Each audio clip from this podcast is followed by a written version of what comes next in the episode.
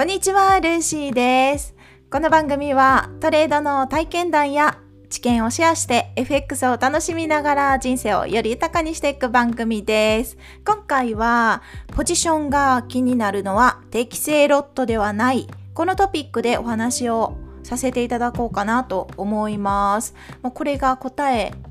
結論でもあるんですけれども、聞いたことある方ほとんどですよね。ポジションというのはエントリーしたポジション、ロットのサイズになります。チャートを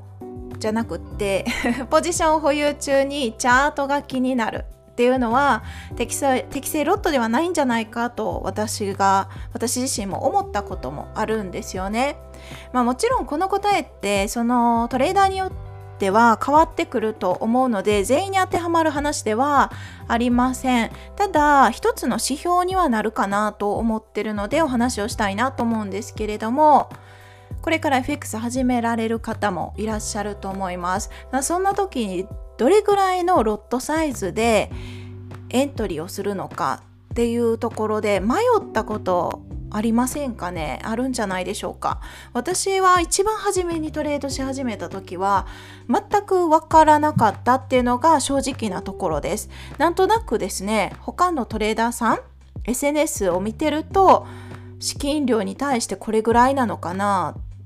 私10万円ぐらいからスタートしたんですけれども、一番初めの初めっていうのはで10万円でこれぐらいのロット数なのかなって思ってやった記憶があります。でそれが正しいのか正しくないのかっていうのはもちろんその人の資金管理によるから変わってくると思うんですけどね。許容額っていうのは全員違うと思うんですが、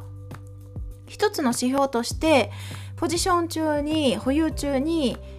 ドキドキしたり、あとチャートから目が離せなくなったりとか、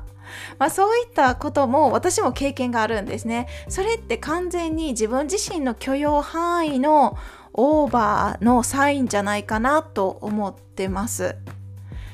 それが悪いっていう話でも全くないのであれなんですけど、だけど今の私自身ですね、過去の FX を始めて間もない自分と今5年半ぐらい経った、5年9ヶ月10ヶ月ぐらい経った私で大きく変わった部分としては、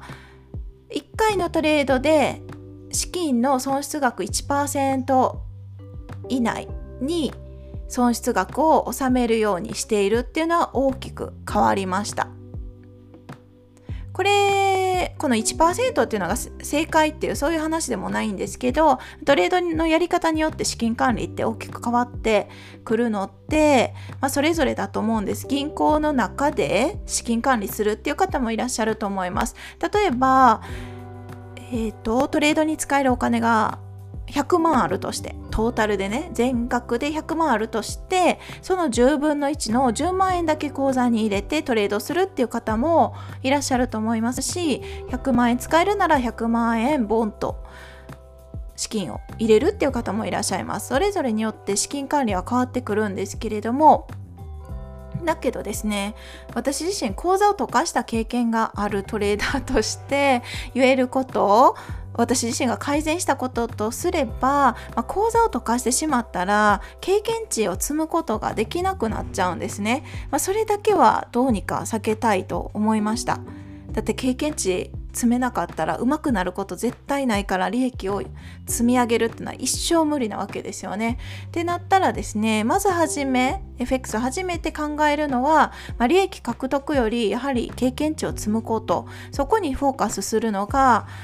絶対大事なのかなと今の私は、過去の自分を振り返って思うんですよね。そうなった時に損失額を資金の 1% に抑えておくと、口座が解けるってことがほぼありえなくなるんです。そうなんですその事実に気づくまでに相当私は時間がかかりました。何度もですね、海外口座でロットを貼って、なんせロットを貼ることに私は抵抗がないっていうか、知識がなさすぎてだと思うんですけど、恐怖心が全くないんですね。それは今も変わりなくって、今は口座が溶けてしまうとかそういうことがあるから、ロットをね、あげないっていうことに決めてますけど、昔はその口座を解けるうんぬんっていうか、やっぱり利益に目がいってたんでしょうね。早く利益が欲しい、損失に全く目を向けてなかった自分がいます。だからロットを張れたんだと思うんですけれども、そうそう、だから損失額 1% 以内にしておくといいのかなって思います。インターネットで検索するとですね、よく投資額は損失 2% 以内に収めましょうって書かれてる記事をよく見かけるんですね。その 2% がどこから出てきたのかはちょっと私わからないんですけれども、きっと何か根拠があって 2% にしてると思うんですけど、もちろん 2% でも全く問題なくって 5% でも問題ないで、そこが個人の裁量によるものになってくると思うんですけどね。そのトレードのロジックがどれだけ有効かによっても損失額の変動はあると思います。例えばそのロジックの勝率だけでも言えないですけど、利益率って言ったらいいですかね。毎月安定的に何十%プラスになるとか何%プラスになるとかいうのが分かってるようなロジックなのであれば、過去検証でそこまでしっかりデータを取ってトレードができてる状態であれば、損失額っていうのは 1% に収める必要はなくって 5% を受け入れるっていうのもありだと思うんですよ。そうそう、そこが裁量になるか難しいけれども、もしこれから FX を始めようっていう方がいらして、その方に私が何か、助言というか過去の私にアドバイスするとすれば、そうそう、スキルがない時にトレードやっても無限にお金減るだけなので、それだったら損失額の 1% 以内に収めておくのが長く生き残れる秘訣にもなってくる。だから 1% っていう数字を提示するかなと思ってます。1% の損失額って決めるとですね、もちろん利益額としてもそんなに大きくは増えないです。そこに物足りなさをね、感じちゃうと思うんですけど、仕方ないですよね。そこはそう、そこは仕方ないです。どっちにしても何してもスキルがなければお金って減っちゃうので、とにかく生き残ること最優先ってお話をしております。で、最後にですね、いろんなことをやっても、それでも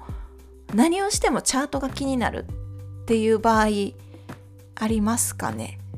いや、どうでしょう。これは性格によるものなんですかね。私自身はポジション持っても、それこそ適正ロットであれば全くチャートが気にならないタイプの性格なんですよね。それもう昔から FX 始めた時からそうなので、もうなんなら適正ロットじゃなくてもチャート気にしてなかったようなタイプなのであれなんですけど、何をしてもチャートが気になるっていう方も聞いたことがあるんですよね。で、それの、原因というか、原因とかないかもしれない、正確に依存してるものかもしれないから、それがいいとか悪いとかいう話ではないけれども、もし何かしら改善というか変更することができるとすれば、自分の今やってるロジックに自信がなくてチャートが気になるっていう場合も、もしかしたら可能性としてはあるんじゃないかなと思うんですよね。これも私の過去の経験を見てそう思います。チャートが気になってるイコール、自分がエントリーしたポイントが本当に合ってたのかどうか、合ってたっていう考えもおかしいかもしれない、とにかく利益が欲しいっていうそんな感じですかね。なんですけど、すっごい冷静に冷たく話をするとですね、私たちトレーダーがチャートを見てても見てなくても結果っていうのはもう決まっていて、もう何もできないわけですよ。ポジションを持った限りは、あと決済するしかないです。損切りになるのか利益になるのか、その辺は分かんないですけど、エントリーっていうボタンを押しちゃったら、あと決済ボタンを押すしかないんですね。次エントリーするっていうのはまたおかしい話なので、だからチャートを見ても見てなくても結果は一緒です。エントリーした時点に決まってると私は思ってて、エントリー後にできることってほぼないと思ってます。多少、もしあるとすれば縦値に損切り値を変えるとか、その辺ぐらいで、でも含み損だったらそんなこともできないじゃないですか。ってなったらやっぱりね、エントリーしてしまったら何もできることないと私は思っちゃうんですよね。うん、そうそう、なんだったっけ、ちょっと話がわからなくなってきましたけど、そう、何をしてもチャートが気になるっていうのは性格なのかなって思う部分もありつつ、だけどやっぱり自分のロジックに自信がないがゆえにそうなってしまってる部分も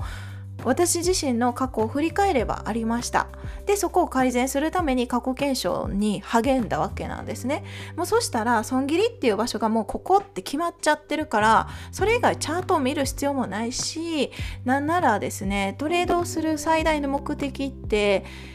金銭的な自由を得るためにトレードを始めてる人がほとんどだと思うんですよね。私もそうなんです。そんな中、チャートにずっと張り付いてると、結局一番大事な時間を